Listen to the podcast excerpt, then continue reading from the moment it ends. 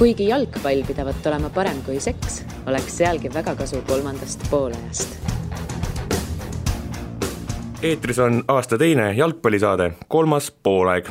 täna on mul suur au meie stuudios tervitada suurepärast jalgpallurit, Eesti koondisest nelikümmend üks matši pidanud ja neli väravat löönud Siim Lutsu. tema abil on äh, saisenud näiteks Ungari, Gibraltari, Horvaatia ja Tadžikistani võrgud. Alustuseks äh, tere, Siim, ja ütle mulle, milline nendest väravatest, mis ma just mainisin, on sinu jaoks kõige kallim? tere ka minu poolt. mis ma oskan öelda, et äh, ma arvan, et koondise mängud, koondise mängude väravad, et äh, need on kindlasti kõik väga, väga suure tähtsusega, aga öö, ma usun, et kõige kallim mu enda jaoks on võib-olla mu esimene debüütvärav et äh, sellega, sellega ma vist võitsin ka hõbepalli, et äh, äh, ma arvan, jah, see on nagu kõige paremini mul endal meeles, et mm. -hmm. aga kui, aga nii-öelda kuidagi mingisuguselt tähtsuselt võtta, siis ilmselt see Ungari mäng, kus ikkagi olid mängus punktid, see vist on noh, nagu teistmoodi tähtis, eks ole? jaa, ei no see, seda jah, saab mitmet pidi võtta, et äh, Ungari mängus oli, olid punktid mängus ja muidugi et hea emotsiooniga suutsime tagasi lüüa ja mängus püsida, et mm. ja noh, Horvaatia oli ka täitsa omamoodi, tegelikult sul on päris sellised kõvad, kõvad väravad, Horvaatias ikkagi, Horvaatia vastu võit võtta ja sina viisid ju nii-öelda alg-, alustasid seda, seda suur, suure või suure koondise murdmist. jaa, et see mängu algus oli, just saimegi enne mängu riietusruumis räägitud, et äh, alustame väga agressiivselt ja proovime pressida neid kõrgelt, et äh, kohe, kohe mängu alguses õnnestuski, et äh, vist Ragnar Klavan pani pika palli veits ebaõnnestunud nagu keskkaitsele ja me kohe ründekolmikuga läksime keskele kokku ja õnnestus pall vahelt ära võtta ja olingi väravaiga üks-üks, et et õnneks värav ja no kihvtilt tehtud. Lähme noh, sellest tänasest saatest kuidagi selline, lähme kuidagi sellises suunas, et hakkame kuskilt lapsepõlvest pihta ja proovime jõuda siia tänasesse päeva välja, et kuidas see karjäär on kulgenud ja arenenud, minu ju isiklik arvamus, see on üks väga huvi, huvitav ja omapärane karjäär, nagu paljudel tegelikult Eesti sportlastel, palluritel, kui sa alustasid Paidest, sa oled Paidest pärit ja hakkasid seal Flora Järvamaa meeskonnas mängima, et natuke võib-olla meenuta seda hetke, et kuidas sa sattusid sinna jalgpallitrenni ja üks teine küsimus siia kohe juurde, et et seal üsna ruttu tuli üks aasta, kaks tuhat neli, kui uurida jalgpall.ee-d, siis seal üldse sa peaaegu ei mänginudki eriti jalgpalli. et kas vahepeal viskas üle? jaa, et äh, äh, kõik tegelikult sai alguse sellest, et ähm, Viktor Mets käis koolides vist äh, rääkimas, et jalgpallitrenn toimub, aga Paides kohapeal trenne ei toimunud, et buss võttis siis peale ja kõik äh, kogunesime siis äh, äh, Kehtnasse või Kehrasse, kus siis trenne läbi viidi, et et jah, et algul Paides trenne ei olnudki üldse, et et see, see protsess nagu tuli hiljem, et Järvamaa, see klubi, kus, kus ma alustasin seal, see, see tuli natukene hiljem, et aga muidu jah, mis ma oskan öelda, et Viktor ise... Mets on niisugune üsna legendaarne kuju, mis kas ta on sinu jaoks ka selline legendaarne inimene ja treener? jaa, kindlasti, et äh, tema see, kus ma nüüd, mis ma nüüd oskan öelda, et äh, see hoiak või see, et äh, ma arvan, et tänu temale on väga paljud Järvamaa, Järvamaa jalgpallurid nagu väga kõrgele jõudnud. ja et, et ta on hea treener mm.. sul läks üsna noh, tundub, et äh, hästi läks see nooruspõlv, sa, kui vaadata noh, välja arvatud see tõesti see üks aasta, kaks tuhat neli, aga räägi, kas sa meenub, mis seal, mis seal juhtus, et sa millegipärast kaks tuhat neli eriti ei mänginud noore poisina? jaa, ma seda, seda kahte tuhande nelja aastat ma küll tõesti ei oska kommenteerida, et mis seal okay. juhtuda võis, et ei olnud mingit äh, võis ol-, võis vabalt olla mingi vigastus ka, et hmm. et ma arvan, et vigastusi on ikka ette tulnud väga palju, et et ma arvan, et nooruspõlves samamoodi. üldiselt äh, päris kõvasti hakkasid ruttu mänguaega teenima ja tegelikult üldse ei läinudki kaua aega, kaks tuhat kuus juba tegelikult nii-öelda karjääri vaadates olid Flora duublis. räägi natuke see lugu läbi, et kuidas üks Paide poiss satub Tallinnasse väga noores eas ja kuidas, kas sa tulid üksinda, mis, mismoodi see välja nägi? Jaa, et peale põhikooli lõppu oli variant, et Eesti Jalgpalliliit katsetas uut süsteemi, et Äh, tekitati äh, Tallinnast väljaspool siis äh, noortele jalgpalluritele võimalus tulla Tallinnasse õppima jalgpallikallakuga kooli, et ja siis sinna tuli kandideerida ja nemad nagu valisid välja, et kes on, kes on siis sobilik, sobilikud, et õnneks ma jäin sinna gruppi, kes, kellel oli võimalus tulla Tallinnasse ja ja siia, siia ma jõudsin ja Mm, ma arvan, et äh, FC Flora duubel oli vist äh, natukene hiljem isegi, kui alguses me mängi-, oli seal Elva ja Tervis ja vist sellised meeskonnad, kus, äh, kus ma mäletan, et kohe esimene aasta ma sain Karel Voolaidi alla Tervisesse, kus olid juba nagu vanemad mängijad ja, ja Pärnu, või see Tervis vist oligi üldse esindusmeeskonna duubel sellel hetkel kui ma ei eksi aa, täitsa võimalik jah, seal jalgpalli.ee-s ausalt öeldes seda ajalugu vaadates on mõndade tiimide nimed muutunud mm, -hmm. et see võiski olla, see Flora duubel võibki olla nii-öelda tervis, jah? jaa, et seal, seal ma alustasin ja siis vist äh, hiljem see muutusid need nimed ja et jah. Peagi, noh sealt jällegi natukene aega ilmselt kohanesid selle Tallinnaga, kas see, kas oli mingisugust sellist ehmatust ka muidu, kui meenutada nii-öelda jalgpallivälist elu, et äh, nii-öelda suurlinna tulek ja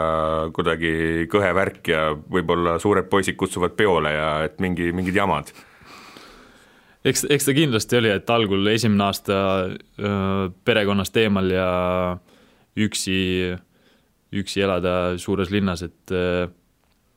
eks ta nagu omamoodi kogemus oli ja kindlasti ka õpetlik selles mõttes, et öö, me elasime kõik jalgpallurid koos ühikas Sõpruse puiesteel, kus siis ka eel-, äh, vanemad kaheksakümmend kaheksa aasta sündinud poisid olid, et äh, et eks me algul nende järgi seal tegime asju ja ütle ausalt, kas see ühikaelu oli selline täitsa mm, nii-öelda viisakas jalgpalluri ühik, ühikaelu, nii nagu noh, võib-olla Aivar Pohlak lootis, või, või ikka läks mõnikord äh, noh, selliseks, nagu me filmidest oleme näinud ühikaelu, kas, mis, mis seal toimus? Äh, jah, suurem osa aja oli ikkagi, et äh, hommikul ärkad üles, kas lähed trenni või siis kui hommikul trenni ei ole, siis lähed kooli, tuled koolist koju, lähed trenni, tuled tagasi, õpid, sööd ja nojah, siis on võib-olla vaba aega, aga seda vaba aega väga palju ei olnud. Eks seal, eks seal ikka noh, üle Eesti on tulnud poisid kokku, et tekkisid igast erinevad äh, sõprussuhted ja, ja väga paljud noh, suurem osa ikka me saime kõiki, kõik omavahel läbi, et äh, siis äh, eks vahepeal ikka mõeldi mingeid asju välja ja käisime, tegime koos midagi. et ütleme jah, et niisama ühikas me ikka ei istunud nagu. Arusaadav. Flora debüüt kaks tuhat kaheksa oktoober. Äh, vaatasin, väljakul olid äh, nii-öelda põhimeeskonna debüüt jah, et äh, väljakul olid sellised mehed näiteks koos sinuga nagu Martin Reim ja Teet Allas ja noh, täitsa teine, täitsa teine generatsioon ja väga suured nimed, kas sellistest mängudest mäletad sellist mingisugust täitsa nagu jala värisemist ka, et, et või, või või oli ambitsioon ja ikkagi niisugune, et läksid ja lihtsalt lõid jalaga ukse lahti ja hakkasid kütma või kartsid? jah, et enne seda, enne seda aega, kui äh, ma Floras äh, oma esimese mängu tegin või debüüdi, et äh, sellel on seik aasta tagasi, et kui ma veel Flora dublis mängisin, siis kuna, kuna mul koolis, koolis ei, olid probleemid väiksed, siis ma ise, ise otsustasin, et ma lähen tagasi Paidesse, lõpetan kooli ära ja siis jätkan jalgpalli mängimist. et äh, äh, praktiliselt pool aastat ma siis äh, enam trennides ei käinud ja olin juba leppinud, et lähen tagasi ja lõpetan selle kooli ära ja aga Karel Voolaid helistas mulle ja ma sain temaga kokku ja rääkisime seal asjad selgeks. no ühesõnaga, tema veenis mind jääma Tallinnasse, mitte tagasi minema Paide ja ma sain kutse Florasse, tegin seal, ma arvan, nädal-kaks trenni ja siis see debüüt ka sündis, et seda vist kuskil kirjas ei ole, et hmm. See on, see on huvitav, mingis mõttes nii-öelda noh, ilmselt tahtmatult äh, äh, esitasid klubile väikse ultimaatumi, et ma nüüd lähen minema ja siis tegelikult klubi hakkas sind hoidma ja tegelikult võib-olla ka selle pealt anti see võimalus natuke kiiremini või oled sa nii äh,, niipidi mõelnud seda? jah, et see, see võib täitsa nii olla, et et no mina enda peas mõtlen seda niimoodi, et et nii palju, nii palju mind ikkagi väärtustati, et ei tahetud must äh, nii lihtsalt vabaneda, äh, et ja võeti ühendust ja siis sai asjad selgeks räägitud ja nii ma selle Flora koha teenisin. oled mõnikord hiljem ka läinud Karelile ütlema, et kuule, aitäh, selles mõttes, et see võis olla selline otsus, mis võib mingis mõttes otsustas su karjääri suuna nagu, et ja ma vist, ma vist otse, otse temaga niimoodi ei olegi rääkinud sellest hetkest, ma ei tea, kas ta üldse mäletab seda, aga aga mingis intervjuus ma vist küll olen jah, seda maininud ja nagu tänanud teda mm. -hmm. ja Floraga ju pigem päris ruttu said jala ukse vahele, kas sa olid no võib-olla ise ka natukene nagu ma ei teagi, kas noor poiss saab olla üllatunud, et tal läheb hästi, aga mõni, mõnikord võib-olla tuleb see suurema üllatusena, mõnikord väiksemana. kas sa olid ise valmis, et kui sa nägid neid võimalusi tulemas, et minust nüüd saabki varsti Flora põhimees, olid sellist tüüpi ambitsioonikas kuju? No kindlasti jah, et äh, eks ma üritasin alati maksimumi anda, et, et ma arvan, et see on iga, iga jalgpalluri eesmärk, et äh, jõuda nii kaugele kui võimalik, et äh, aga no esialgu, kui ma, kui ma sinna Florasse läksin, siis äh, peatreeneriks oli veel Basi Raudiainen ja ühesõnaga, kui seal vist esimesed kaks kogunemist ma jõudsin pool tundi enne trenni algust kohale, siis siis Basi Raudjanen võttis mind kohe kõrvale ja luges mulle sõnad peale, et kuidas siin, siin asjad käivad ja kuidas siin käituma peab, et ütleme nii, et jah, et mingit mm. Midagi lihtsat seal alguses ei olnud, et Viljandi tulevikku sattusid ka alguses. see on selline lüke, mida Flora teeb siiamaani päris tihti, et et võtta, võetakse nii-öelda oma noh, nagu niisugune piiri peal olev võib-olla mängija, kes ei ole nagu päris põhimees, tahaks talle mänguaega anda, saadetakse äh, kuskile Eestimaale asumisele, kuidas sinule see asumine mõjus mm.? said sealt sellist indu juurde? Meil oli veel meeskonnaga miiting, Tarmo Rüütli oli vist FC Flora peatreener siis ja siis ta, siis ta, siis ta tegi, andis nagu noh, ütles tegi teatavaks, et kes, kes, kes läheb sinna tulevikku ja kes tuleb sealt tulevikust ülesse ja siis ta mulle otse ütleski, et et Luts, sina lähed Viljandi tulevikku, tuled sealt kivi alt välja ja siis tuled uuesti tagasi Florasse. mis ta jah... mõtles selle kivi all siis ma, ma arvan, et võib-olla mm, no kuidas seda öelda, et pigem, et leida, leida tagasi see enesekindlus ja see, mis, mis teeb äh, iga mängija omamoodi mm. nagu eriliseks või no, no midagi sellist, ma arvan. tegid selle enam-vähem ära siis näiteks enda meelest? Äh, jah, et nagu kui ma tulevikku läksin, siis äh, seal oli väga hea õhkkond ja mulle väga meeldis seal, et selles mõttes, et mul ei olnud,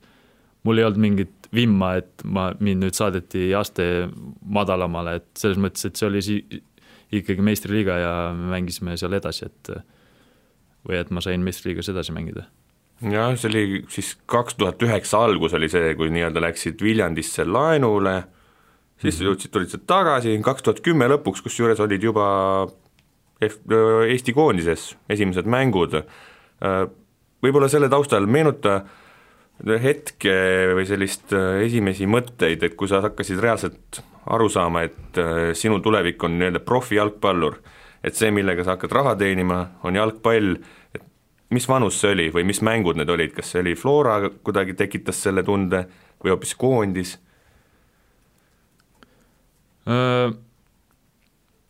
Ma arvan, et kui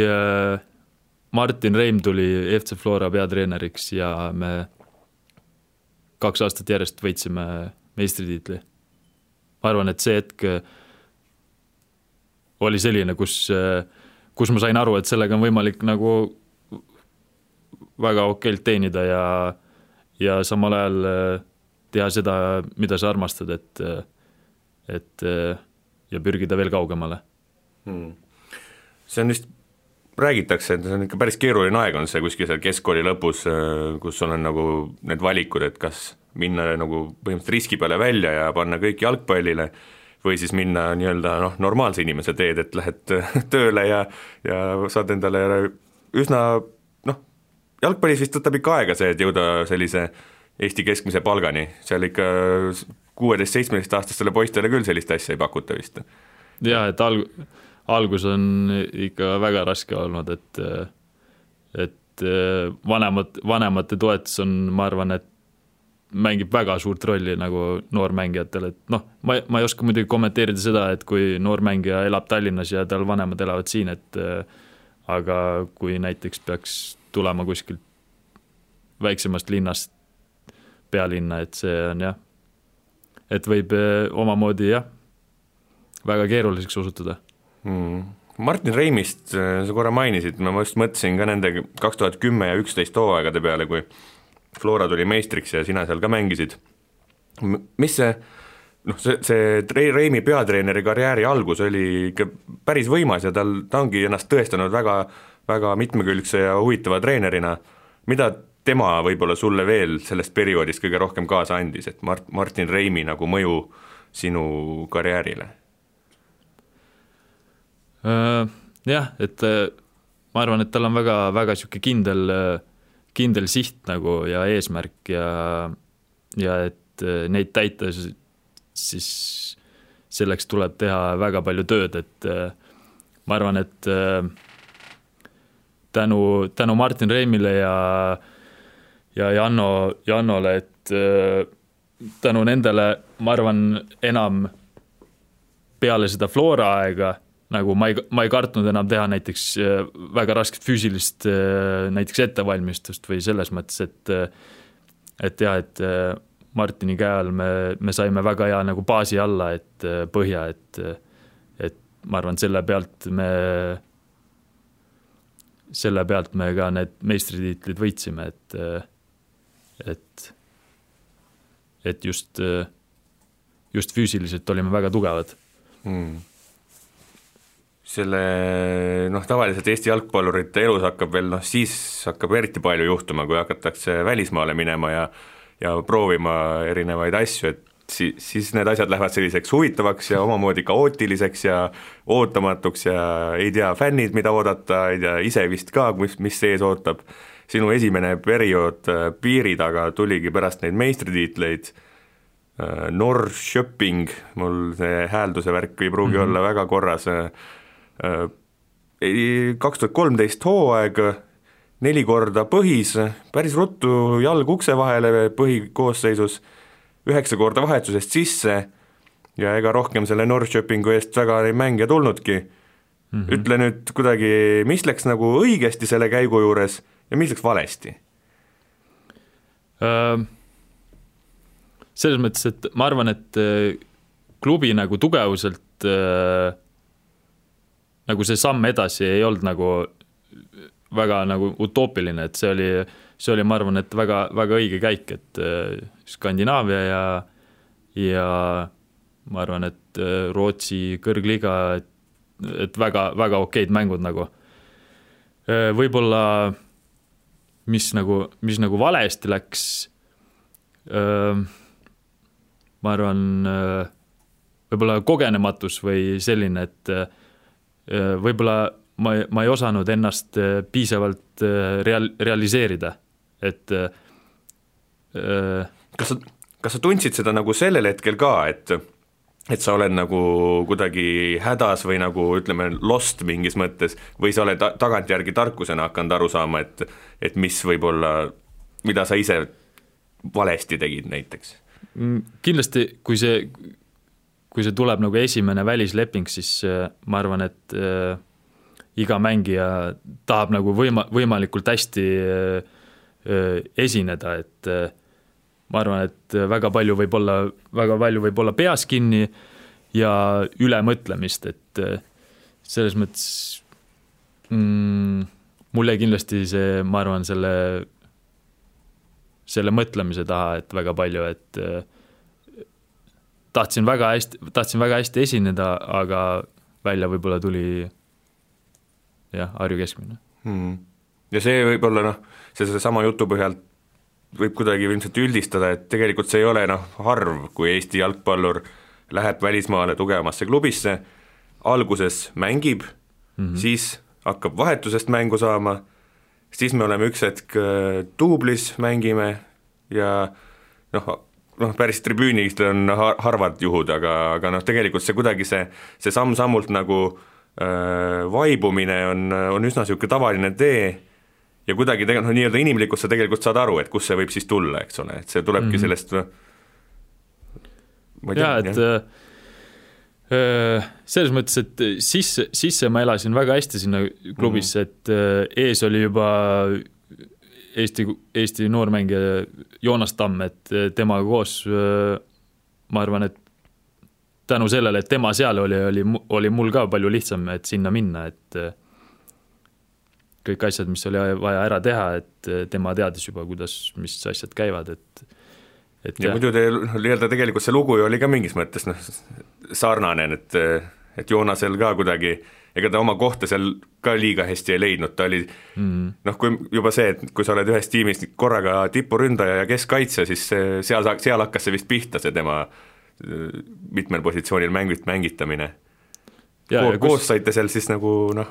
neid kogemusi? Jaa, et äh, me pärast äh, seda aega olemegi Joonasega rääkinud ka, et äh, kusjuures kui me pingil istusime, siis siis vist need neli või viis ülejäänud mängijat, kes meiega koos pingil istusid, need paar aastat hiljem samas klubis olid äh,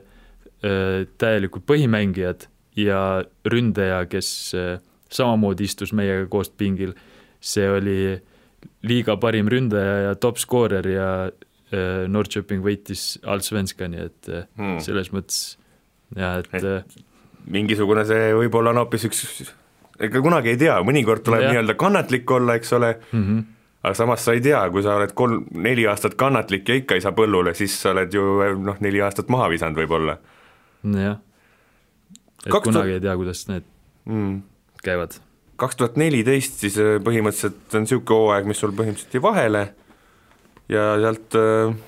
sealt sa tulid tagasi Eestisse, jällegi tegelikult nii-öelda päris tuttav tee, mida me näeme ka täna nooremate ja vanemate mängijate puhul, käiakse ära äh,, läbilööki otseselt ei tule, tagasi Eestisse, mul on hoopis küsimus, tagasi Eestisse tulid Levadiasse. Kas Florat ei huvitanud või äh, nemad ju, on ju sinu sats, et noh, et miks, miks Florasse ei läinud? jaa, et äh, kui ma tagasi tulin, siis äh, siis ma nendega küll võtsin ühendust, et äh, kas on võimalik näiteks trenni tulla, treenida teiega, aga vastus, vastus tuli negatiivne, et jah, et sinna see asi jäi, et ega ma ei hakanud ka midagi rohkem edasi uurima, et et siis ma otsisin muid alternatiive mm et, et sellisel pigem oli sedamoodi siis nagu tulek, et äh, ei olnud nii, et sulle Eestis tehakse erinevaid pakkumisi, vaid pigem sina siis, sina pakkusid ennast Eestile äh,? Ei, selles mõttes, et kuna, kuna ma olen Florast tulnud, siis ikkagi esimene no,, okay. minu peas esimene variant on ikkagi, et äh, minna tagasi oma nagu koduklubisse, aga aga jah, et kuna nemad ei olnud nõus sellega, siis, siis oli vaja mingeid muid valikuid leida. Levadia valik äh, osutus ju jällegi noh, uuesti nüüd jälle, jälle hüppelauaks, seal hakkas, hakkas minema ja said uuesti välismaale, kui Levadia aegast, ajast midagi välja tuua, kas seal, mis, mis võib-olla üllatas, mis oli täitsa teistmoodi võrreldes näiteks Floraga? ma ei ütleks, et palju midagi teistmoodi oli, et et tingimused, tingimused väga, väga head, treeningprotsessid kvaliteetsed, et ma arvan, et Eesti tippklubide nagu vahe, treeningprotsessi ja nagu öö, tingimuste erinevus ei ole, ei ole nagu märkimisväärne, et et jah, Floral mhm. võib-olla on öö, suurem baas ja mingid, mingid valikud on nagu suuremad, aga aga ikkagi suht võrdsed tingimused. sealt, eks sealt Levadiast ja sellele järgnevast perioodist sa kõige rohkem nii-öelda ilmselt jalgpalliüldsusele vist noh, tänasel päevaks meelde oled jäänud, noh, ma isiklikult sealt, kus sa kaks tuhat kuusteist kolisid Tšehhi klubisse Bohemians, põhimõtteliselt paljude silmis äh, olid sa sellel hetkel üks Eesti parimaid jalgpallureid äh, Klaavani järel kuskil sealt noh, äh, ikkagi selline noh, selles, sellises vormis, nagu sa olid, terav, tugev, enesekindel, kiire, tehniline, noh, jagan enda arvamust, kellegi teise arvamust praegu, aga kas sa ise ka tundsid ennast kuidagi sinna Bohemiansisse mineku perioodil, et et see oligi noh, et sa olidki kehaliselt nagu kõik need sõnad, mis ma ütlesin, et sa olidki nagu tippvormis ma ei tea, kas just tippvormis, aga tavaliselt on mul niimoodi, et kui ma jõuan tippvormi, siis ma saan kohe vigastada, et, et et ma, ma üritan, ma üritan mitte jah, tippvormis olla, et et ei, aga kui ma sinna Bohemiasse läksin, siis see oli samamoodi, ma vist just taastusin väiksest mingist põlvetraumast, aga see oli niimoodi, et me mängisime Slavia Prahaga euro, Euroliiga oli vist ja me võitsime kodus veel äh, esimese mängu kolm-üks ja peale seda mängu tekkis, tekkiski võimalus, äh, et agent helistas, et on variant Tšehhis, Bohemians, et, et kas ma olen huvitatud, ma ütlesin, et äh, kindlasti, kindlasti olen huvitatud, aga kõik sõltub sellest, et kuidas läheb teine mäng Tšehhis meil, et ja siis saigi Levadiaga kokku lepitud, et äh,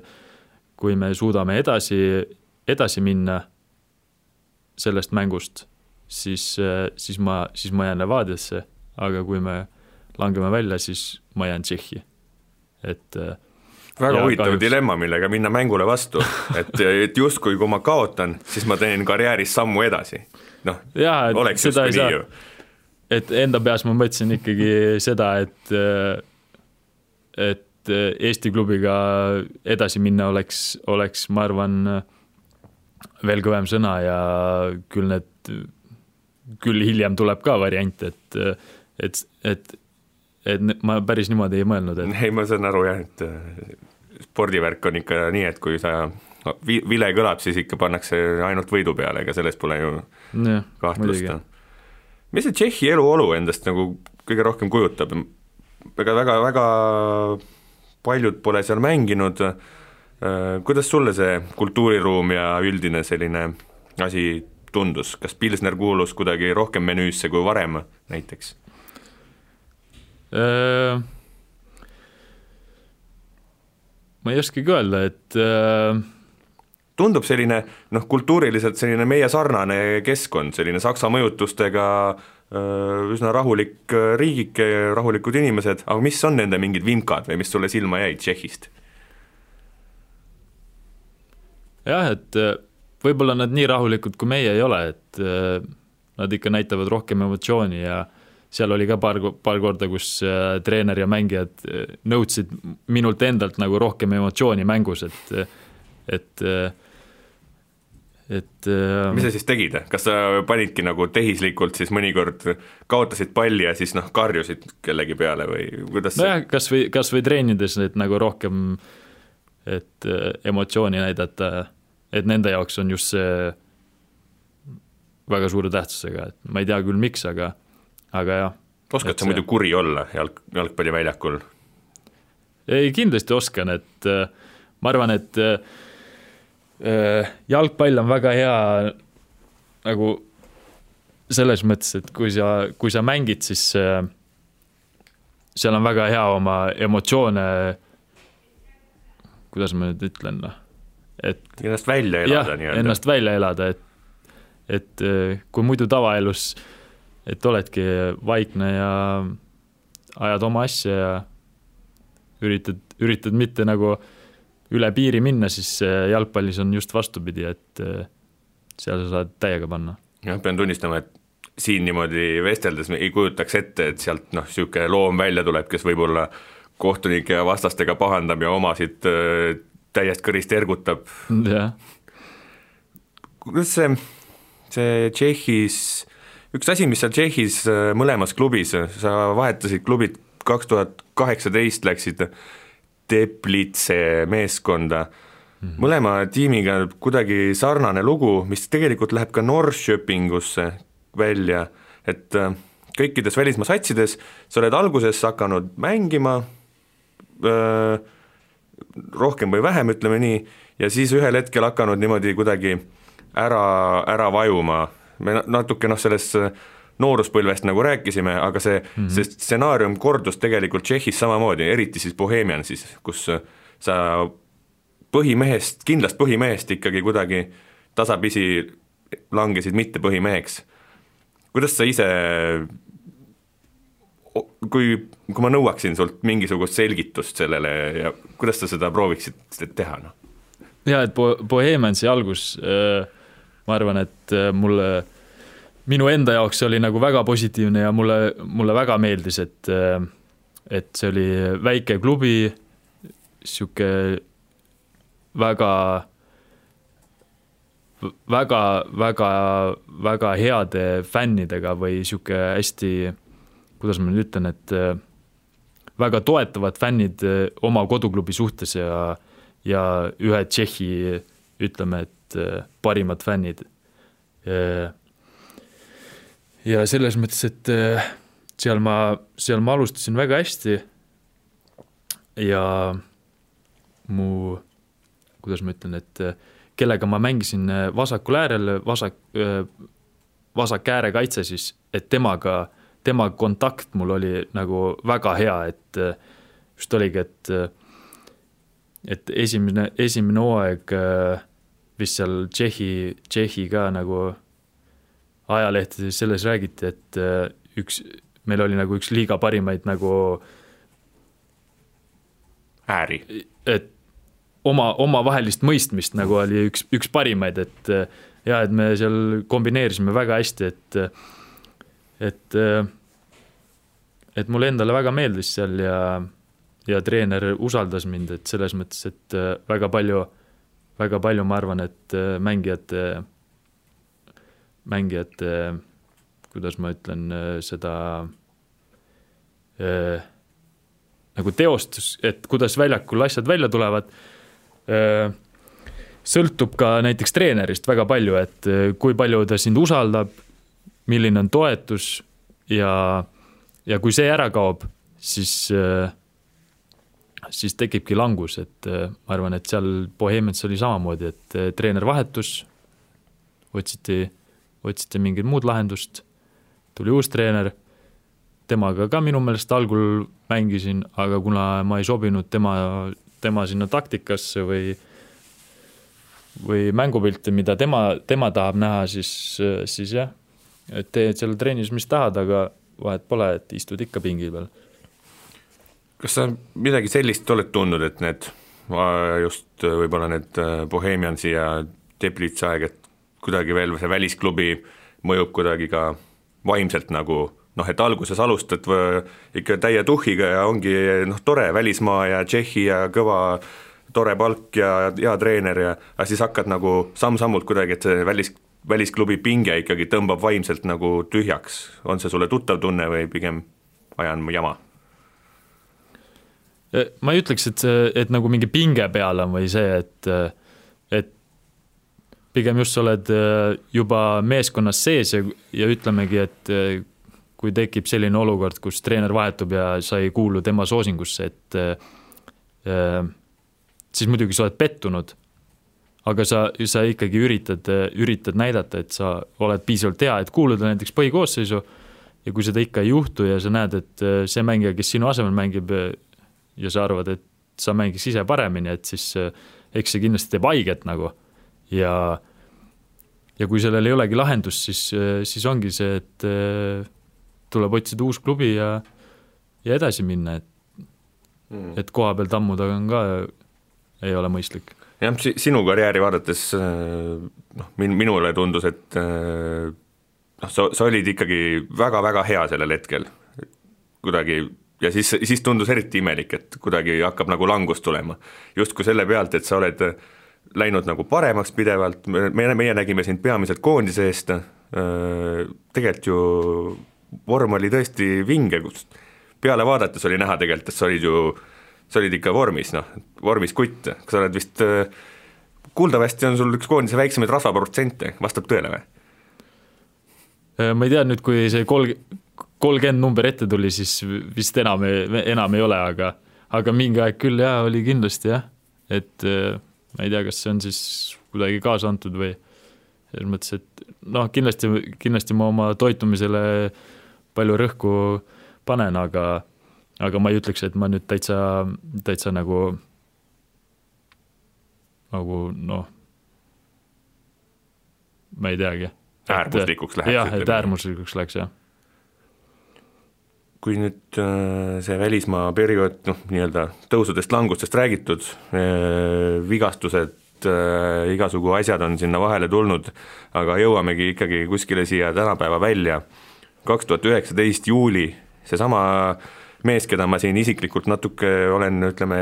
kiitnud, Eesti näiteks noh, top kümme, top võib-olla viis pallurite hulka mingil hetkel nimetanud, siis, siis äh, järsku Paide linnameeskond. Äh, kõik tegelikult tundus justkui loogiline, et sa lähed tagasi vigastusest naasev kutt läheb tagasi Paidesse, oma nagu kodukanti, aitab seal mm, tõus, selgelt tõusul olevat klubi, aga kui asja süveneda veidi ja vaadata, et sa tegid kahe ja poole aastase lepingu Paidega Siim Luts, noh, tüüp, kellest me oleme ikkagi arvanud, et äh, Siim Luts peaks tegema neid kahe pooleaastaseid lepinguid äh, välismaa kõvade klubidega, teeb pika lepingu Paidega, räägi natuke kogu selle asja tagamaid. Et... üldse ei taha Paide kohta midagi kehva öelda, aga Siim Luts ei oleks pidanud tegema võib-olla üldse lepingut Eesti klubiga. jaa, et kõik sai, see saigi alguse kaks tuhat üheksateist alguses, kui jaanuaris vigastasin oma väga tugevalt oma jalga, et et see oli esimene kord, kus ikka asi oli väga tõsine, et tuli isegi lõikuslauale minna, et varem, varem on ikka saadud äh, niisama nendest jagu, et räägi natuke, mis koht ja kuidas äh,? Jah, et äh, kui muidu kui muidu ma olen hüppeliigest vigastanud äh, nagu välissidemeid, siis seekord äh, siis seekord ma vigastasin no hüppeliiges see sisekülje nagu öö, kuidas siis öelda, sidemeid, et jah, et no maa, maakeeli igal juhul hüppeliigese keerasid täitsa untsu korraks. jaa, et see, see läks ikka täitsa untsu, et et jah, et käisin, tegin seal igast testid ja skännid ära, et äh, algul asi ei tundunud äh, vist ei tundnudki nii hull, aga kui lähemalt seal vaadata hakata, siis, siis ikka, siis oli ikka asi päris halvasti, et ja et kas oligi, et ma tulingi Eestisse, et Kaspar Rõivassepaga konsulteerida ja algul proovisime seal erinevaid süste, et mis, mis võiks aidata, et plasmasüstid, aga kahjuks need edu ei toonud ja siis otsustasime, et, et teeb lõikuse ja siis hakkab taastuma ja vaatab, kas saab korda. kartsid ka nagu noh, ütleme, et, et see jalkavärk võib läbi ka olla, kas see oli nii, nii hull tunne mm.? see, eks, eks äh, kuklas ikka midagi äh, andis tunda, et äh, kas, kas nüüd, kas nüüd on see hetk, kui ei saagi enam nagu palliplatsil tagasi, aga aga kui lõikus tehtud ja esimesed, esimesed taastustrennid ka, et siis, siis juba sain aru, et jalg, jalg nagu ei, enam nii palju ei valutanud ja iga päevaga läks asi paremaks ja õnneks, õnneks ma olen tagasi. aga just Paide, kuidas nad, kuidas nad sind ära võlusid ja kas, kas Eestist oli teisi ka, needsamad need suured klubid, kus sa enne oled mänginud, Kalju ka veel kindlasti hoiab kõigil, kõigil välismaal mängivatel eestlastel silma peal, kuidas sa sinna Paidesse sattusid? Jah, kindlasti oli, olime ühenduses ka teiste klubidega, et äh, aga kuna, kuna oligi, et äh, oli see periood, kus ma alles taastusin äh, ja, ja Paide huvi oli ütleme nii, et kõige suurem ja kõige kon-, konkreetsem, et, et nad olid nõus, nad olid nõus mind võtma nagu taastu-, alles taastusravi protsessi alguses. Ja ja see, ma arvan, et see mängis väga suurt rolli, et Nad palkasid õnnestus... endale tegelikult vigastatud jalgpalluri kahe ja poole aastase lepinguga, et see oli tegelikult nende poolt ikka jah, risk. ju. jaa, väga suur risk muidugi, et, et teiste klubidega rääkides, siis, siis nemad, nemad oleks alles peale taastusravi lõppu olnud nõus uuesti rääkima ja lepinguid sõlmima. Mm.. kuidas, kuidas läks seal siiamaani Paides, mis, me kõik teame, et see hooaeg oli algusest peale paljude jaoks üllatav, paljude jaoks vaimustav, mõne jaoks oli juba, ja lõpuks me kusjuures harjusime ära mõttega, et Paide ongi üks nii-öelda neljast äh, tiimist, mis seal äh, kõrgel asju teeb. kui lihtne sul üldse vana Paide poisina oli, oli nagu harjuda selle mõttega, et, et sa tõmbad selga Paide särgi ja tegelikult tahaks mängida Eesti meistritiitli peale? No ja, medalite see... peale, eurokohad, värgid, nagu päris. et ma, ma väga, väga palju jälgisin ka ise nagu äh, seda meistriliiga algust, et äh, kui Paide seal tõusma hakkas, et äh, see oli, see oli jah, ma arvan, et see esimesest mängust kohe oli näha vist, et kui nad Kaljuga mängisid ja võitsid või et ma ei tea, kas see oli esimene või teine voor või mitmes, mitmes see oli, et et juba seal oli näha, et et et mäng, mängu, mängupilt on nii palju, nii palju paremaks muutunud, et juba tänu sellele on nagu nad kõigi jaoks ohtlikud mm. -hmm. kui sa niimoodi noh, olid ära taastunud ja seal kõigepealt duubli eest need paar mängu teinud ah,, Tubli kohta küsin, sa ei olnud ainus äh, Luts seal väljakul, Jaagup Luts, sugulane? jaa, onupoeg. onupoeg, väga vahva, ta on noortekoondistes mänginud, meistriliigas pingil käinud, millist, millist tulevikku ennustad? Äh, ta on samuti ääremängija, et äh, puksib sind välja? selles mõttes, et nii palju, kui ma temaga rääkinud olen, siis äh, eks ta, eks ta üritab samamoodi oma asja ajada ja jõuda nii kõrgele kui võimalik, et äh, noh aga jah, kui sa nüüd ise siin meistriliigas äh, väljakule läksid, kas see tunne oli sarnane nagu näiteks Levadia eest, äh, kui sa ikkagi noh, ütleme pigem lüpsid ikkagi neid Eesti kutte mõnuga siin meie meistriliigas, kas kas olid äh, sisetundelt seesama Siim Luts, kes aastaid tagasi, või oli sellest vormist natuke ikka puudu? jaa, et need esimesed mängud kindlasti nagu mu enda jaoks olid väga, väga, väga rasked, et et seda, et seda rütmi tagasi leida, et et praktiliselt, praktiliselt aasta on, oli ju vahele jäänud ja lõpus alles seal kuu aja trennide pealt, võib-olla siis pallitrennide pealt ma juba mängisin, et aga ma arvan, et et see tuli väga palju kasuks, ma ei tea, kui, kui, kui kasulik ma muidugi meeskonnal olin, ma üritasin anda endast parima, et et et selles mõttes, et me mängisime ikkagi hästi, aga kahju, et need viimased mängud just, et ka ka, kui ka Kaljuga, kui mängisime vist kolm vooru enne lõppu, et et domineerisime, aga kahjuks kaotasime nagu väga, väga, väga kurvalt, et, et mm. jah no õnneks varsti hakkab see kõik uue ringiga peale, et no kindlasti. Slava Zahovaiko, ilmselt Eesti kõigi aegade üks nahaalsemaid ründajaid, üks emotsionaalsemaid peatreenereid, sina rääkisid, et sul on varemgi öeldud, et, et pane emotsiooni juurde, kas Slavaga koos treenimine iseenesest paneb sulle juba emotsiooni juurde? kas ta, kas ta on, kas ta nakatab seda ka nagu, nagu näiteks ka sinule? no ma usun küll, et, et et enne kui ma Paidesse tulin, siis ma, ma ei osanud üldse enda peas mõelda, et mi-, milline, milline Slava treenerina olla võib, aga aga nüüd, kui ma juba temaga töötanud olen, siis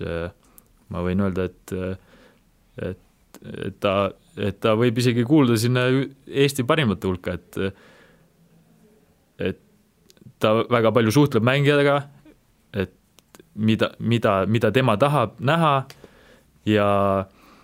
ja ta samuti mm, motiveerib ja kuidas ma ütlen, et äh, soovib, et äh, mängija en-, enda omapäraseid asju nagu teeks äh,, teeks paremini või no kuidas äh, no paneks ikkagi kuidagi oma nii-öelda, oma trumbid nii, nii hästi on, välja, kui saaks ilmselt sinna suunas. et need, mis on mängija tugevused, et neid üritab äh, meeskonnas hästi palju välja tuua, et äh, ja siis äh, tänu sellele ma arvan, Paide ongi praegu top neli. Mm sul on pikk leping selle tiimiga, kui palju selle juures mängib rolli see, et sa, et sul on nii-öelda pere ja laps ja tegelikult Eestis on see kõik äh, lihtsam, on nende tugisüsteemidega Eestis nii-öelda noh, elada, ega kui ise käid trennis tööl, asjad, kindlasti siin on vanaemad, äh, sugulased, abilised, et kas, kas see on üks osa sellest, miks, miks sa mängid praegu Eestis? no ma ei ütleks, et see üks osa on, aga kindlasti, kindlasti nende ja nende jaoks on see palju lihtsam, et et kui ikka välismaal mängid, seal, seal leida peretuttavaid, kellega siis ka, kellega siis ka naine saaks rääkida, on, on ikkagi keerulisem, et et ja muidugi suhtlus on kõik ju, oleks siis inglise keeles, et aga mm, siis, kui me Tšehhis olime, ma arvan, et meile mõlemale nagu väga meeldis, väga meeldis see välismaal olemise aeg ja teine kliima ja et teine kultuur, et, et me meenutame siiamaani, et tšehhid nagu väga heade emotsioonidega. ehk siis näiteks praegu mängid järgmist hooajal, lähed vastu mõttega, esimene mõte muidugi Paide meistriks viia ja, ja äh, nii hästi mängida oma klubi eest kui võimalik, aga tegelikult sa ei ole noh, ma ei hakka midagi väitma, kas sa oled äh, mõelnud, et ikkagi tagasi välismaale? Äh, jah, e-, eks see kõik oleneb ju, kuidas, ähm, kuidas ise vormis oled ja kuidas mäng välja tuleb aga unistused kas..., kas sa unistad Bundesliigast, Lõuna-Koreast, äh, nagu siin mõni sõber on mänginud, Karagandu Šahtjorist, kuhu suunas sa unistada julged? eks jah, unistada tuleb ikka suurelt, et et, et kunagi, kui noortekoondis oli, Frank Bernard oli peatreener, siis, siis ta ütles, et Saksamaa sobiks väga hästi mulle, et, et seal, seal miks mitte mängida. aga mis peab tegema selleks, jõuda noh, ütleme praegu, ütleme, et näiteks teise Bundesligasse, mis on no väga-väga kõva liiga ja ma olen kindel, et enamik eestlasi oleks väga õnnelikud sinna pääsemise üle. mis sa